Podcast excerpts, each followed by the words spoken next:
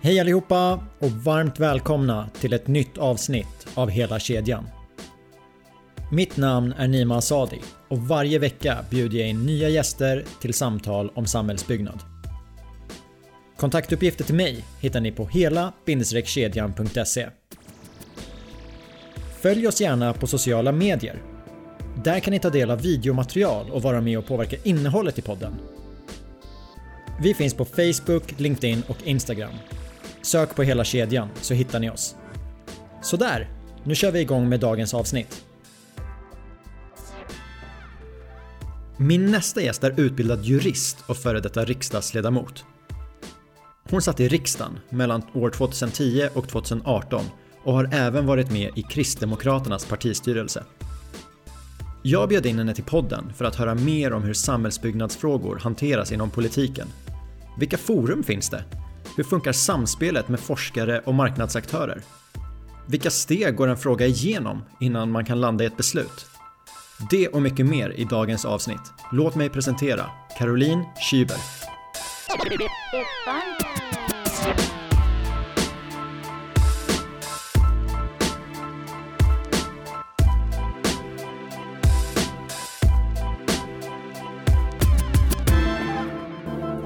Varmt välkommen till podden Caroline. Stort tack för att du fick komma hit.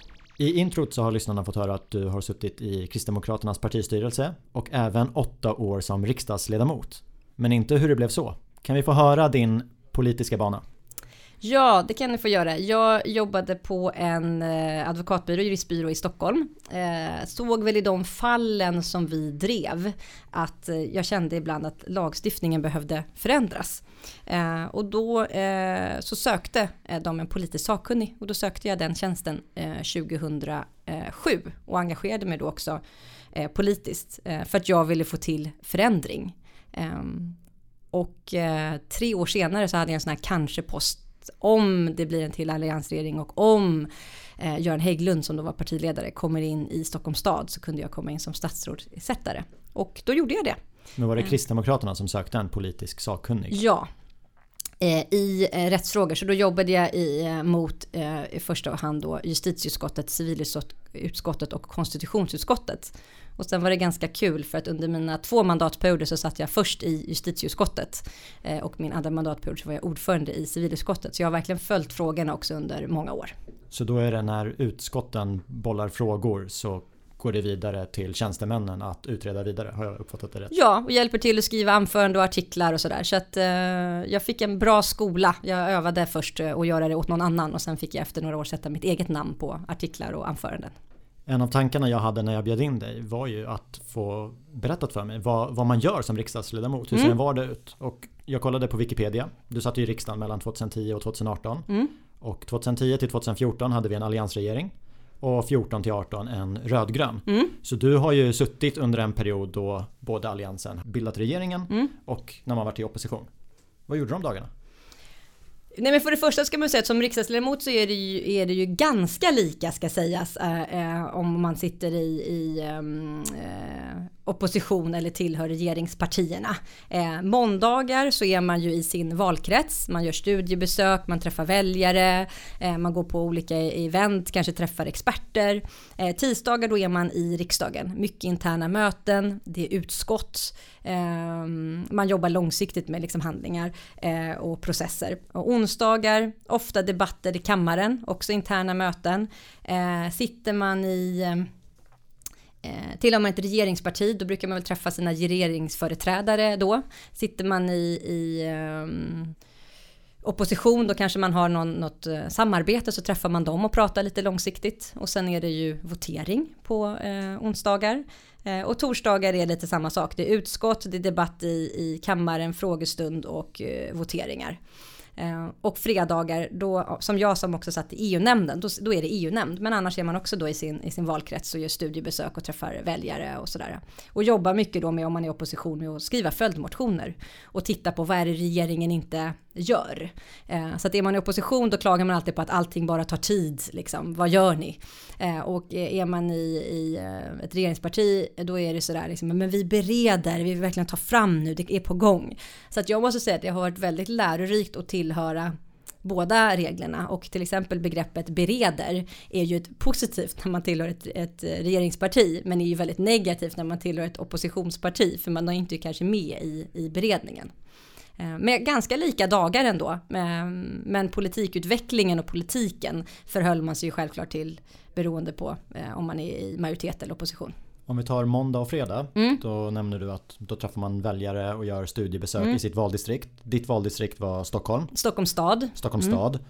Vad kunde du göra, vad gjorde du på en måndag? Kan du ge några e- exempel? Hur träffade du väljare? Kom de hem till dig eller hur, hur går det till? Nej men det kan ju vara att man gör ett studiebesök på en, en, en arbetsplats. Eh, när jag jobbade till exempel mina första fyra år, då politikutvecklade jag också väldigt mycket när jag satt i justitieutskottet. Då hade jag mycket möten med eh, polis, med åklagare, med advokater, besökte kriminalvården eh, och jobbade liksom i hela rättskedjan. Kunde träffa KRIS, kriminellas revansch i samhället, Fryshuset och på så sätt också släppte väldigt många rapporter. Och sen så 2014 så satt jag i Alliansens Eh, grupp, trygghetsgrupp inför valet och då kunde man ju använda sig väldigt mycket av, den här, eh, av de här rapporterna. Så det gäller ju både att påverka partiet men också få med sig andra på det här. Eh, och när jag satt i, i civilutskottet och var ordförande då gjorde jag väldigt mycket så på just eh, eh framförallt då måndagar och fredagar. Att man var ute, besökte eh, byggarbetsplatser, träffade planhandläggare, arkitekter, försökte få de här perspektiven och vara så här, vad är det som de som är verksamma inte tycker att lagstiftningen är bra. Vad behövs? Jag träffade väldigt mycket också kommunpolitiker för att prata med dem. Så här, vad behöver ni för redskap eh, från oss på eh, ja, riksplan? Eh, träffa banker, eh, som sagt myndigheter. Eh, så att för mig har det varit väldigt viktigt att vara en, en lyhörd politiker, försöka och gå lite sådär tror jag i opposition med sig själv ibland, att våga ompröva ståndpunkter. Eh, och just genom att vara ute och de här mötena eh, så tycker jag att man får eh, mycket goda insikter oftast. Om vi försöker beskriva den här vägen från mm. idé till beslut för våra lyssnare. Mm. Så du har ju nämnt att ja, måndagar och fredagar när man är ute och träffar väljare ute på studiebesök. Mm. Då kommer det in en del inspel på mm. saker som kan förbättras. Mm. Finns det fler sätt där idéerna kommer till en riksdagsledamot? Nej, men vi skriver till exempel motioner en gång per år. Eh, så att vill man påverka en politiker då är väl det att, att skicka någonting i slutet på sommaren. Så här, vad har du tänkt på det här ah? med förslag? Det är ju ofta ganska tacksamt. Då är de väl eh, som mest eh, lyhörda. Ehm, men sen också som jag tror att så här, eh, jag har varit väldigt glad för de som har tagit kontakt eh, eh under åren och berättat när saker och ting har funkat eller inte funkat. Ibland kan man ju till och med få höra det innan det blir en stor sak i media. Då är man ofta ganska tacksam att man har liksom hört någon som har påpekat att så här, nej men vi tycker att det här är jättejobbigt för att nu tvingas vi in eh, i liksom ett kommunalt VA och det kommer bli väldigt kostsamt eller den här gatukostnadsfrågan. Alltså jag kunde känna att det var stora frågor för väldigt många människor redan innan de kom upp på ett bord i, i politiken eller omskrevs i media. Um, tomtgäldsavgiften är ytterligare en sån så där folk hörde av sig år innan och, och, och visade det här är ett problem. Uh, gör någonting. Men när folk hörde av sig till dig mm. Var det du själv som avgjorde om ja, men det här är en fråga jag ska driva eller var du tvungen att förankra det med partiet? Så både för och nackdelen med att tillhöra ett litet parti då som eh, jag gjorde under de här åren, det var ju att eh, man påverkar ju väldigt mycket. Jag hade liksom inom situationstecken förmöte med mig själv. Jag brukade skämta lite om det så här. Alla är så här, då har vi haft ett förmöte innan förmötet och jag bara ja, det har jag också haft. Me, myself and I. Alltså det är ju väldigt mycket man själv som avgör. Sen att få med sig partiet på någonting, det är ju något helt annat och då behöver man ju antingen kanske skriva en rapport eller lägga en motion och så försöker man göra den här att den går från att vara min enskilda motion som riksdagsledamot till att bli en partimotion. Eh, jobba mycket med de verktygen. Eh, men jag tycker ändå så här, vi har 349 riksdagsledamöter. De har väldigt stort eh, inflytande. Eh, och jag tycker också att man ska eh, som väljare känna att man hör av sig och frågar och för en dialog. Det tror jag politiken mår bra av. Men vi skapar ett fiktivt eh, fall nu. Mm. Jag mejlar in till dig mm. och frågar dig, kan inte du driva fråga nummer ett? Mm. Vad gör du då? Från att du har tagit emot den och den är inom partiets ram för mm. vad, vad, ni vill. Mm. Vad gör du då? Nej men ofta brukade jag kanske eh, eh, höra av mig till dig tillbaka. Vi förde en liten dialog. Jag kanske bokade några till möten för att få lite så här fördjupad kunskap. Eh, sen kunde jag skicka ut det som en testballong eh, på Twitter till exempel. Så här, vad, vad, har ni tänkt på det här? För att se lite vad man fick för respons. Eh, men jag har 9000 eh, eller 10 000 följare på Twitter. Jag har använt det som en sån här liten testballongskanal. Det har också varit ytterligare ett sätt för folk att känna att de kan höra av sig. En del tycker att ringa eller skicka mejl är liksom tröskeln är högre. Så för mig har det också varit ett redskap för att föra, få ytterligare en dialog. Det är lite svårt med torgmöten i Stockholm. De drar inte riktigt lika mycket som kanske i andra delar av landet. Twitter är väl det nya torget? Det är lite så, på gott och ont. Ehm, men så då kanske jag skickade ut och kände jag att det här var ett bra mottagande. Då kanske jag också sa till antingen internt i partiet skrev en debattartikel och sa det här tycker jag att vi ska, liksom, det här är en lösning på den här utmaningen. Eh, det här kan vi vara först med och så liksom eh, driver man det internt och då kanske de säger så här, men skriv en debattartikel och sen om den mottas väl, då har man liksom ganska snabbt då politikutvecklat och gjort den här frågan till våran fråga. Eh, så att framförallt i opposition så är det ju väl väldigt tacksamt för att som regeringsparti så är det ju lite hur, hur den här lagstiftningskedjan ser ut är ju att det är ju Eh, regeringen som kommer med ett lagförslag. Det kallas proposition. Och sen så får man ju eh, förhålla sig till den. Antingen tycker man att den är bra Eh, och då så blir det kanske en kortare liten debatt och man behandlar den i utskottet. Um, och sen så röstar man ja. Eller så tycker man inte att den är bra. Och då tittar man på så här, vad har remissinstanserna sagt? För ofta har allt har ju alltid berätts i, i Sverige. Uh, vad har remissinstanserna sagt? Um, och så skriver man en följdmotion där man tar upp mycket av det. Så här, även, och så kan man då skriva beroende på om det då handlar om eh, bostadsfrågor så här att eh, Boverket ehm, Mäklarsamfundet, Hyresgästföreningen, Fastighetsägarna, Sveriges allmännytta eh, var alla jättekritiska till det här. Ja, det är ganska tunga remissinstanser då som har sagt nej. Då är ju det ett sätt att påverka. Eh, men alltid som sagt som politiker så tror jag att eh, det är bra att inte bara förhålla sig till de förslag som kommer utan att driva en egen politik. Och det känner jag att när sådana som, som du det här exemplet hör av sig, exempel ett liksom, var lyhörd för det. För att jag tror att det är väldigt positivt. Det är så man driver saker och ting långsiktigt. Inte bara genom att förhålla sig till saker.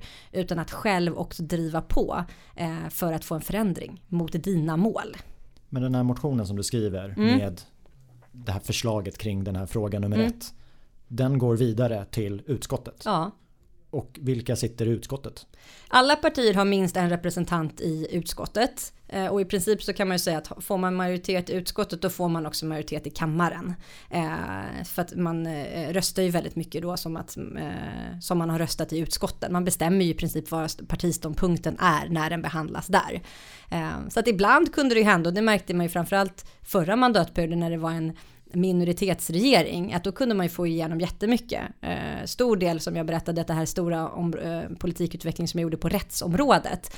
Eh, alla tillkännagivanden, och då är ju tillkännagivanden att riksdagen eh, meddelar regeringen sin åsikt. Det var ju det arbete som jag och övriga alliansen hade gjort tidigare. Då hade ju vi diskuterat oss samman att så här, men vi kanske ändå ska utreda anonyma vittnen. Vi ska titta på liksom grövre straff för de här brotten. Vi ska titta på en bättre utslussning. Så att det går ju att en motion kan ju få majoritet också. Men då gäller det att du får med dig fler partier på det. Och ingår man i en koalition, då kanske man förhoppningsvis då får med sig sina eh, kamrater i koalitionen. Och sen så kanske det är något annat parti som också är så här, åh vad positivt. Eh, och en baksida som jag tänker på mycket nu när jag har lämnat politiken, det är ju att en del goda förslag sa man ju nej till för att de kom från fel parti inom situationstecken och det tycker jag är lite synd ibland i politiken. Fördelningen av representanter i utskotten. Mm. Du satt ju i civilutskottet till mm. exempel, mm. du var ordförande där. Mm. Är det en spegling av fördelningen av representanter i riksdagen? Ja, men man förhandlar ju också, eh, ordförande och vice ordförande poster förhandlas eh, mellan eh, ja, regeringspartierna eh, och eh, som då förra mandatperioden eh, alliansen. Och vad är det för skillnad på att vara ordförande kontra bara en deltagare i utskotten? Ja, som ordförande så ledde jag ju mötena. Eh, det är jag som har, eh, har liksom presidiemöte då med min vice ordförande, jobbar mot kansliet. Eh, som ordförande och tillhör ett oppositionsparti så var väl jag lite då också oppositionens bostadsminister. Det var lite så jag såg min, min roll, liksom, att jag var lite så alliansetta. Man har liksom valt då någon som leder arbetet. Jag kallade till mig alltid eh, alliansen, vi hade förmöten, kunde ta liksom initiativ till olika saker. Så att jag ser väl att som ordförande eller vice ordförande så har du ett litet extra ansvar också att försöka hålla ihop utskottet.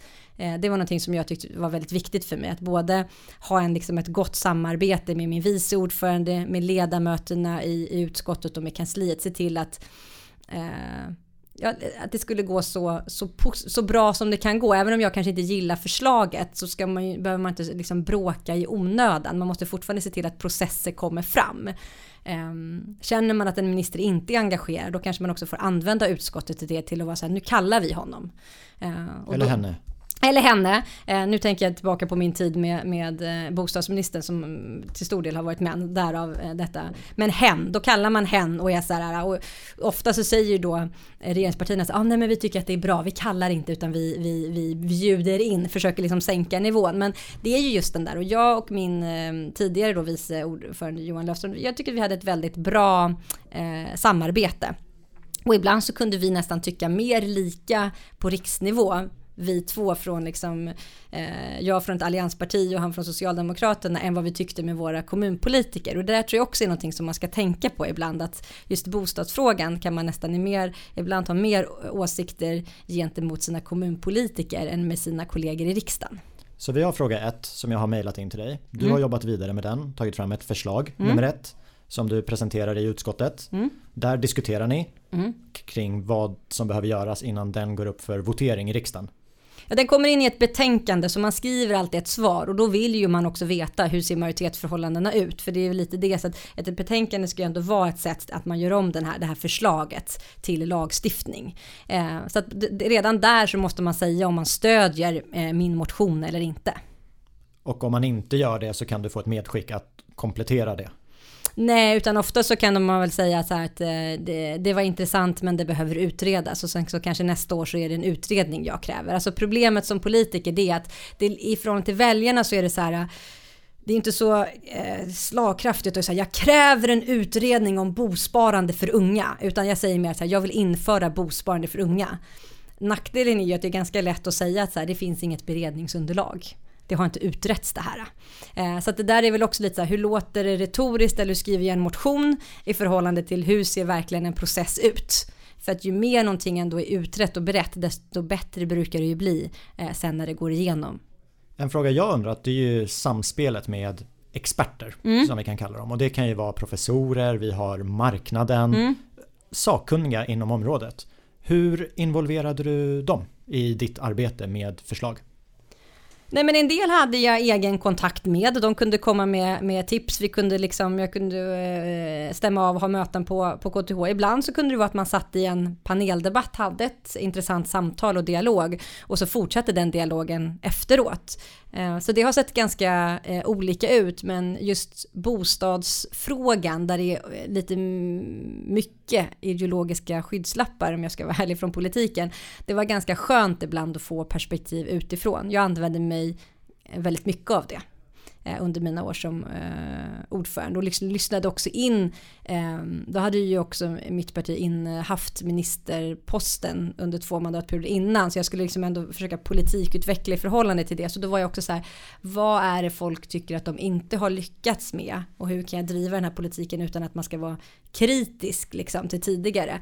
Och då var det ju blocköverskridande samtal, saker som står sig över tid var ju det som alla efterfrågade på bostadsområdet.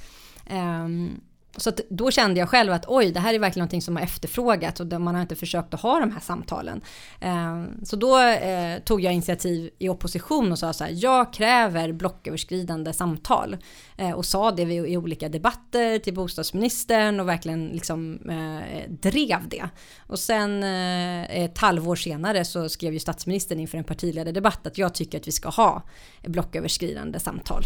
Där får jag upp två frågor i huvudet. Mm. Det första du nämner är att du tog hjälp av experter. Mm. Du arbetade mycket med sånt. Men om du tar civilutskottet generellt under din tid som ordförande. Hur tyckte du att utskottet som helhet arbetade med experter. Men vi hade ganska mycket hearings, då bjuder man ju in. Jag tyckte vi hade det om så här, eh, unga situation på bostadsmarknaden, eh, konsumentfrågor ligger ju också i civilutskottet, vi hade ett antal om det, eh, så här, miljömärkningar, alltså hur är det från ett konsumentperspektiv. Så jag tyckte att vi eh, bjöd in experter på så sätt. Då fick, får ju de mer komma och föredra, de kanske inte säger ja eller nej till enskilda förslag, utan de pratar lite bredare. Men vi använder det ganska mycket som redskap. Jag är väldigt positiv till det, så att jag eh, eh, uppmuntrade ju det. Och det kan man ju göra som ordförande, man kan ändå eh, påverka vad utskottet väljer att prioritera och inte. Eh, så att på så sätt skulle jag ändå säga att eh, utskottet också träffade experter. Sen är det ju alltid upp till enskilda politiker att ta lite kontakt också och föra de dialogerna. Eh, men ja, vi bjöd in eh, vid eh, flertalet tillfällen för att också kanske se det lite som en sån här, vi brukar ofta presentera det som ett så här kunskapsseminarium för utskottets ledamöter. Det var första frågan. Så har jag en till fråga. Du nämnde blocköverskridande samtal. Mm. Och då brukar man ibland höra om formella och informella blocköverskridande samtal. Kan du ge exempel på vad är ett formellt samtal över partigränserna och vad är ett informellt? Har du några situationer du skulle kunna berätta om? Nej men jag skulle säga att majoriteten är ändå formella och då är det regeringen som ska bjuda in eh, oppositionen eller eh, vissa partier i oppositionen för samtal. Sen att det sker informella, det gör det väl ibland. Man kan höra av framförallt när vi hade en minoritets eh, eh regering så kunde väl ibland då eh, ministrarnas statssekreterare lite så här högra hand höra av sig och så ser ni lite på det här eller någonting ni vill få med och så där. Det är väl mm, i alla fall att man kan ge en en så här uh, tummen upp eller tummen ner. Det betyder inte att vi inte får lägga följdmotioner och utveckla förslaget, men så här, kommer ni säga nej till den här propositionen, då kanske vi inte vill lägga fram det heller. Så att, så sker väl de informella och det gjorde det väl, men, men uh, det är väl mer en avstämning. Samtal, då ska det nog ändå vara regeringen som, som bjuder in. Du berättade i inledningen om att du brukade testa idéer på Twitter. Mm. Och jag tänker att förutom Twitter så har vi debattartiklar. Mm. Och eh, andra forum, mm. tidningsintervjuer etc. Hur brukade du använda dig av de andra formerna i din vardag? Nej men jag tror att man ska se det som ett påverkansmedel, eh, ett sätt till att få eh, dialog. Nu när jag har jobbat med politiken så jobbar jag ju eh, som sagt som rådgivare i bostadsbygg och fastighetsfrågor men också med strategisk kommunikation och då hjälper jag ju väldigt många med det. Eh, där det handlar om så, okay, vad, är, vad är ert mål? Vill ni få till en utredning? Ja, okej, okay, då får vi försöka skriva liksom artiklar och, och opinionsbilda kring det här. Vem skulle ni vilja ha som utredare? Eh, så att man liksom påverkar den politiska processen. När utredningen är igång, verkar den gå åt rätt håll eller inte? Ehm, man kan liksom eh, eh att man verkligen skriver ett, ett remissvar, opinionsbildar, sen så här, säger nej och sen tar kontakt då med politikerna, eh, både i majoritet och försöker påverka, men framförallt oppositionen, så här det här är inte ett bra förslag. Eh, jag tror att det vore bra för fler att känna att de kom in eh, tidigare processen Eh, och påverka påverkar det mer i processen. Det går inte att ringa samma dag som det är votering och säga att det här är liksom ett eh, skitförslag som en del har gjort under åren. Det, då är det bestämt, jag kan inte rösta någonting annat. Även om jag tycker att du har en jättepoäng när du ringer till mig så är det så här, då har vi beslutat i partiet hur jag ska rösta. Så det är för sent. Så generellt så tror jag att jag har funnits på sociala medier och opinionsbildat för att jag har också velat se det som ett sätt att få dialog. Och ju tidigare desto bättre. Och säg att vi är i ett tidigt skede och mm. kommer fram till att en debattartikel i Dagens Nyheter, det hade varit klockrent. Mm. Som riksdagsledamot, vad har man för stöd från tjänstemän? Jag menar att skriva en bra debattartikel, det, vi kan inte ta för givet att alla 349 i riksdagen är grymma på det. Vad har man för stöd? Nej men det ser lite olika ut men eh, det, så det beror ju också på vad man har för styrkor och svagheter som eh, politiker. Eh, men är du inte bra på att skriva då finns det ju pressekreterare och politiska sekreterare och politiska sakkunniga som kan hjälpa till med det. Jag tycker om att skriva, och har skrivit väldigt mycket så att jag skriver ju väldigt mycket själv och fördelen med det är att det går mycket snabbare. Eh, jag läser någonting och så håller jag inte med, då skriver jag en replik på det eh, och kan få in den ganska mycket snabbare än att det ska, jag ska be någon ska skriva och lite sånt där. Men även jag har ju ibland om jag haft en väldigt mötesintensiv period kunnat be en tjänsteman kan du hjälpa mig att skriva ett utkast och så får man jobba med det. Men absolut, det finns ju eh, tjänstemän som kan, som kan hjälpa till. Eh, men du måste som politiker veta vad som står i artikel och kunna kunna stå upp för det för det är ditt namn som eh, står under den. Och det finns ju tyvärr lite exempel på folk som knappt har vetat vad som har stått i en artikel så. Eh, När du blir utfrågad i Agenda så är det ja, du som ska svara? Ja, man ska alltid känna så att du ska, måste kunna svara för det du sätter ditt namn på. Jag var inne på din Twitter tidigare idag mm. och då stod det 80 000 tweets. Mm. Jag vet inte på hur lång tid men 80 000 tweets är ganska mycket. Mm. Det är en ganska bra räckvidd på de här. Mm. Hur utsatt har du varit för nättroll? Nej men väldigt mycket. Nu började jag med Twitter eh, 2010 inför då att jag eh, fick en sån här kanske-lista på eh, eh, riksdagslistan. Så jag kände också att nu behöver jag påverka och vara ute och berätta vem jag är, vad jag tycker. Jag har liksom inte sån här, den här eh, bakgrunden i ett, ett ungdomsförbund. Eh, så det har varit väldigt viktigt för mig av den anledningen. Och då har det också varit, jag har berättat vad jag har gjort där. Ehm, så att folk också, just de här tisdagarna, då kan man vara så här femte mötet liksom. Alltså så att folk också känner att vi gör väldigt mycket. Att sitta i möten är ju också och jobba även om det inte alltid känns som det. Eh, så att jag har att dela med mig av vardagen i, som politiker och, och, när jag tycker att en artikel är bra tycker jag att den är intressant kanske andra tycker att den är intressant. Tycker jag att den är intressant så kanske någon annan inte håller med. Då får jag ju liksom en, en dialog där och en liten debatt. Um, så att ja, jag känner själv, oj vad jag har varit aktiv, men jag har ju sett det som ett, ett redskap.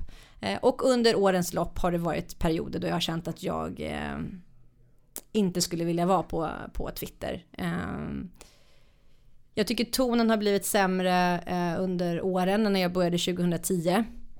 Eh, och jag har ju fått eh, Nej men det är en sak att folk, att det är lite så här, man ser det som lite troll. Men jag tycker ju tyvärr har jag väl jag fått en del liksom eh, hat som har gått över till så här reella hot. Och det har ju varit eh, tungt. Eh, så. men jag finns fortfarande kvar. Jag följer dig. Ja, och det är ju många som ändå eh, gör och nu när jag lämnat politiken också så eh, nu blev jag ju, Boinstitutet hade ju en sån här undersökning med vilka som liksom ändå eh, eh påverkar bostadsdebatten mest då var jag fortfarande en sån fast jag har lämnat politiken och det, jag tycker att det är viktiga frågor och jag vill gärna fortsätta eh, och hjälpa till för förändring. Eh, så då, då är ju Twitter en sån kanal. Men ja, det finns baksidor eh, av sociala medier också. Vi har pratat om Twitter och debattartiklar och då fokuserat på vad du gjorde i din roll som riksdagsledamot. Men vem som helst kan ju skriva en debattartikel eller gå in på Twitter och skriva någonting. Och tagga dig eller skriva i artikeln att civilutskottet de, de vet inte vad de håller på med. Jag tänker att många gånger borde det röra sig om missuppfattningar för vi har ju frågor på riksdagsnivå och kommunal nivå som påverkar den enskildes mm. vardag. Har du några exempel på vanliga missuppfattningar som du har råkat ut för? Att varför gör du ingenting åt det här Caroline? Fast det inte ens är på ditt bord. Jo men det tror jag generellt. Jag tror bara att det är egentligen vi politiker som vet att nej, men det här är en fråga för region och det här är en kommunal fråga, det här är en riksfråga. Eh, gemene man har ingen koll på det och då får man ju också se det lite som sitt eh, eh ansvar och ändå vara lyhörd. Och att bara säga så här, nej men den ligger inte på mitt bord. Eh, då får jag eh, återigen, så här, jag märkte ju själv hur frågan om eh, eh, kommunala vatten och avlopp, gatukostnader, alltså så här, det var ju ändå frågor som var stora ute i vissa kommuner. Men då behövs det ibland lagstiftningsändringar också. Så att, att bara säga att det inte är min fråga, det är inte bra heller. Så jag tror att det är viktigt att ändå lyssna in. Och sen kanske man får prata med sina egna kommunpolitiker och säga så här, nu är det jättemånga som har hört av sig till mig kring det här. Finns det några goda exempel om kommun som jag kan visa så här, här har de jobbat jätteaktivt med den här frågan. Ehm, eller är det en fråga som ingen jobbar med? Varför inte? Eh, men det är ju så, det är ju, bostadsfrågan är ju ett typ sånt exempel där så här, lagstiftning och finansieringsfrågorna, de ligger på riksnivå. Men eh, planmonopolet, alltså planeringen och kring byggnationer, det ligger ju på kommunal nivå. Eh, och det blandas nog ihop en hel del. Eh, du nämnde att man, man kan inte bara säga att det är inte min fråga. Hur var ditt samspel med kommunerna? Var det mest i ditt valdistrikt du hade kontakt med kommunen eller var det landstäckande? Nej men för mig, jag är ju född i eh, uppväxt i, i Solna och Stockholm så jag är ju verkligen så Stockholmstjej och det har varit väldigt viktigt för mig eh, när jag kom in i riksdagen att jag ändå så, då var jag rättspolitisk talesperson för partiet för hela landet. Då var det viktigt för mig att verkligen röra mig i hela landet. Jag kan inte utgå ifrån att häkte, tingsrätt och polis är som på Kungsholmen mitt i centrala Stockholm. Det är liksom en sån här liksom rättskedje Göteborg om man får säga så. Allt ligger liksom inom loppet av några eh, meter. Man kan ju bara gå runt där. Så ser det inte ut. Så det var ganska viktigt för mig kände jag att sätta mig i en eh, eh, bil eller ett tåg och åka från eh, där någon, i någon kommun där låg häktet och så åkte man i en helt annan kommun två timmar senare och så kom man till domstolen och så fick man höra att så här, den här förhandlingen är inställd. Alltså den känslan för människor också. Hur ser det ut ute i vårt land? Så att jag har haft det från början att jag kom in i riksdagen har varit viktigt för mig att inte bara ha ett fokus på Stockholm. Och det tror jag har varit jätteviktigt också i bostadsfrågan för att det är, den är alldeles för Stockholmscentrerad. Eh, och det är en helt annan verklighet eh, ute i landets kommuner och inte bara i liksom Stockholmskranskommunerna eh, heller. Så att jag, för mig har det varit väldigt viktigt att lyssna på hur ser det ut ute i hela landet och vara ute och prata med kommuner som river hus som inte har byggt på 20 år, eh, som kanske har ehm, eh, som inte har en bostadsbrist alls. Eh, verkligen se ut så här, hur ser det ut i vårt land och vad behöver de för olika redskap? Vi kan inte utgå ifrån Stockholm. Jag la ut på mina sociala medier att jag skulle träffa dig mm. och så bad jag om att få in frågor. Mm. Och jag fick en hel del frågor som var ungefär på samma tema. Mm. Och den handlar ju om att riksdagsledamöter har lite olika bakgrund, mm. utbildningsnivå, arbetslivserfarenhet. Det, det, är olika, det finns ju inga krav på att du måste ha gjort det här för Nej. att få vara med i riksdagen. Och så tänker jag, okej, okay, det borde komma med en del utmaningar men också fördelar. Vi säger ju att mångfald är bra och man kan få idéer när man olika personer med olika bakgrund möts. Kan vi få höra en nackdel och en fördel med att det ser ut som det gör? Nej men fördelen är väl precis som du själv säger att det ska spegla en mångfald i vårt samhälle och då har vi alla lite olika utbildningsbakgrund och vi kommer från olika delar av landet och har olika perspektiv. Um, Sen kan väl jag, som sagt om man jämför Sverige med andra länder så har vi ju eh, ganska få jurister eh, i, politiken jämfört med andra länder. Då är ju att man har en eh, juridisk bakgrund är mycket vanligare. Eh, och jag kan verkligen känna att den har varit till fördel för mig i lagstiftningsarbetet. Ehm, men jag tycker att det är positivt att det är en, en blandning och att alla inte är liksom stöpta i samma ehm, eh, form. Men de bästa politikerna, det tror jag faktiskt är de som eh, fortsätter att liksom ha en kontakt. Så att det inte är så här när jag var lärare, det är många som säger det, så när jag var lärare och så frågar man någon så här, men när var du lärare? Ja, för 20 år sedan. Ja, den svenska skolan har förändrats ganska mycket sedan det. Så frågan är också så här, hur gör du någonting av den bakgrund du har och använder den i arbetet i riksdagen. Och jag har ett positivt exempel. Jag hade en riksdagskollega som var sjuksköterska. Hon gick ju tillbaka på somrarna och jobbade lite extra för att inte tappa det här perspektivet. Hur ser det ut eh, liksom på golvet? Inte bara sitta och lagstifta och bestämma budgetfrågor utan hur ser det ut i liksom sommarsverige när det var liksom eh, sjukvårdskris? Eh, och jag har gjort det när jag kom in i riksdagen att jag haft lite så här juristluncher. Då träffade jag mina tidigare eh, kursare eller vänner och bekantar. Både när jag satt i justitieutskottet träffade någon som jobbar hos polisen och åklagaren och är försvarsadvokat och kanske jobbar i kriminalvården.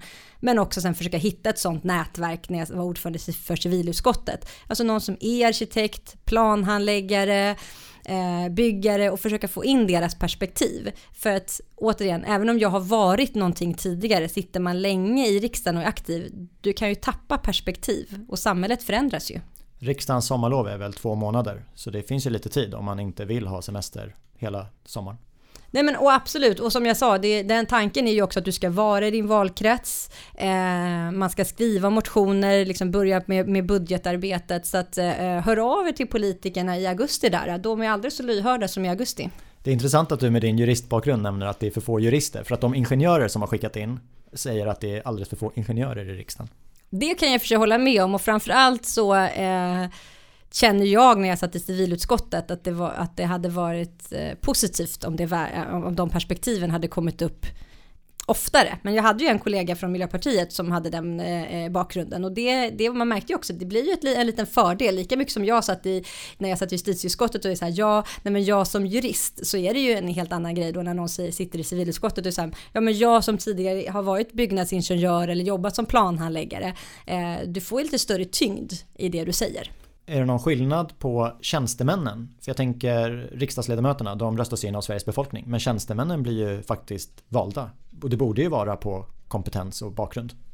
Ja, de är ju anställda och där är det ju väldigt mycket eh, skulle jag säga generellt då att man, eh, en del har kanske också eh, bakgrund i ungdomsförbunden men annars mycket eh, ekonomer och statsvetare. Nästan alla är ju högutbildade. Ehm, och nu säger man igen då att man är jurist och vurmar för jurister, men jag tror generellt att eh, det är bra med olika perspektiv. Jag tror så här, kanske man, om man jobbar som politisk sakkunnig med, eh, eh, i civilutskottet så kan det vara bra att man har gjort det kanske i en kommun eller på ett byggföretag. Ju mer man vet desto, eh, desto bättre. Eh, men också att du förstår att om man stiftar den här lagen, hur kommer den att påverka framgent? Eh, men jag skulle gärna vilja se även kanske tjänstemannakåren att de som jobbar med utbildningsfrågor hade en bakgrund som lärare och de som jobbar med sjukvårdsfrågor hade en bakgrund inom, inom hälso och sjukvården. Ja, det, är, det är viktiga perspektiv. Ju närmare man kommer verkligheten desto bättre. För att om jag ska vara lite kritisk, vi är ju bara på studiebesök när vi är i vår lilla politikerbubbla. Sen när vi lämnar, som nu, har jag fått jättemycket perspektiv. Men jag var ju bara på studiebesök tidigare. Vi får skriva en debattartikel om det och skapa lite opinion. Ja, vad som händer. men fler civilingenjörer får ju söka till de här jobben när de ligger ute. Caroline, jag fick upp ögonen för dig för några år sedan och då var det på temat bostadspolitik mm. som jag tycker är intressant att följa även om jag inte är superinsatt. Vi har den här veckan när vi spelar in det här, då har vi släppt ett avsnitt med Hans Lind och han fick frågan, men Hans, hur långt bort är en bred bostadspolitisk uppgörelse över partigränserna? Och han sa att nej, jag, jag tror inte att det kommer inträffa. Vad tror du? Nej, jag är också ganska pessimistisk. Um, ganska säger jag för att jag eh, ser ju ändå att det finns ju lite i den här januariöverenskommelsen ändå. Uh, men också för att uh, när jag har pratat med uh, partierna så verkar det ju de som var med i januariöverenskommelsen verkar ju framförallt vilja ha fokus på den. Så att ehm, har man tur så kanske det kommer igång den, i den här skattereformen, att det kommer upp även eh, bostadsfrågor där. Eh, men jag, skulle inte, jag tror inte att det kommer hända någonting den här mandatperioden. Eh, tyvärr inte. Det eh, blir ytterligare en förlorad eh, eh, mandatperiod. Eh, och den enda som det går ut över är ju alla människor som inte har kommit in på bostadsmarknaden eller som känner att de skulle vilja få en långsiktighet och kanske ändå våga byta boende. Men vad ska alla de människorna göra för att det ska till den här uppgörelsen? Som det verkar som väldigt många vill ha. I alla fall de som är inne i debatten och kan det. Jag tror att problemet är att det ändå kommer vara en del beslut som inte kommer vara så positiva hos väljarna. Jag tror ändå att, eller säger jag som för detta politiker, det är ju lite det som är eh, frågan. Man kanske inte alltid ser allvaret Eh, i den här. Att vi har en grupp som blir större och större som står utanför bostadsmarknaden. Hur människor måste tacka nej till studieplatser och jobb. Alltså det påverkar ju hela människors vardag. Jag som nu som jurist, jag har ju när jag jobbar med skilsmässofall, allt handlar ju om så här, ja, hur, hur ska vi lösa vår boendesituation? Kan du hjälpa oss med ett avtal hur vi ska göra med vår bostad? Och så fortsätter man att liksom leva tillsammans fast man vill skiljas. Eh, det är ju eh, det är, man märker ju verkligen kan jag tycka att det påverkar människor på alla, både som sagt i positiva men även negativa perioder i ens liv. Så blir bostadsfrågan en, så här, en väldigt stark eh, och viktig fråga. Och jag skulle väl kanske vilja att någon politiker sa så här, men, eh, och jag tyckte Hans Lind formulerade det väl så här, jag vill inte ha massa så här, eh, som han sa, så att man skulle vilja hitta de här pragmatiska politikerna och jag håller verkligen med om det. Jag skulle vilja att någon säger så här, vi struntar i de här hetsiga debatterna utan nu är vi modiga och försöker liksom lyfta de här svåra frågeställningarna och försöker åstadkomma förändring och att man försöker hitta så här, vad är minsta gemensamma nämnare? Eh, och jag föreläste förra helgen för eh, oppositionspolitiker från andra länder och då berättade jag om alliansen och koalitionsbygget och sånt där. Och då när jag skulle sammanfatta en bra förhandling så sa jag att en bra förhandling är väl där alla känner sig lite som vinnare och alla känner sig lite som förlorare. Du kan inte få ha en bra förhandling där alla går ut och är så här yes, Det är inte riktigt så verkligheten ser ut och det är väl verkligen det man behöver känna eh, när man går in i sådana här samtal. Att det ska ju inte vara de som lämnar samtalen som är vinnare. Eh, utan nu måste man samla sig för att det här är någonting som är viktigt. Och till alla lyssnare, om du är den här pragmatiska politikern som Caroline beskriver, eller om du vill bli den, hör av dig till hela kedjan så ska vi se vad vi kan göra åt det. Caroline, i introt så nämnde du att eh, voteringen i riksdagen är på onsdagar. Mm, och torsdagar. Och torsdagar. Mm. I tisdags satt jag och kollade på TV på mm. SVT Forum mm. mitt på dagen och då var det en debatt i riksdagskammaren. Alla stolarna gapade tomma, i alla fall de som kameran visade. Varför är det så? Vart är man någonstans? Det är en väldigt bra fråga. Eh, nej men så här är det, det är ju förhoppningsvis är man väl på något annat möte, men man följer sina egna utskottsdebatter. Det gjorde ju alltid jag när jag satt i, i eh, som ordförande i civilutskottet. Då var jag där och lyssnade på alla civilutskottets debatter eh, och gick väl upp eh, och tyckte till i dem också, men eh, jag lyssnade i alla fall på alla. Däremot så lyssnade jag inte på alla eh, andra utskottsdebatter, då skulle man sitta väldigt mycket tid i, i kammaren. Så att man låter ju verkligen de eh, ledamöterna som sitter i ett utskott ta lite huvudansvar ansvar för partiet. Eh, men jag kan förstå att bilden är att det är ett litet ointresse.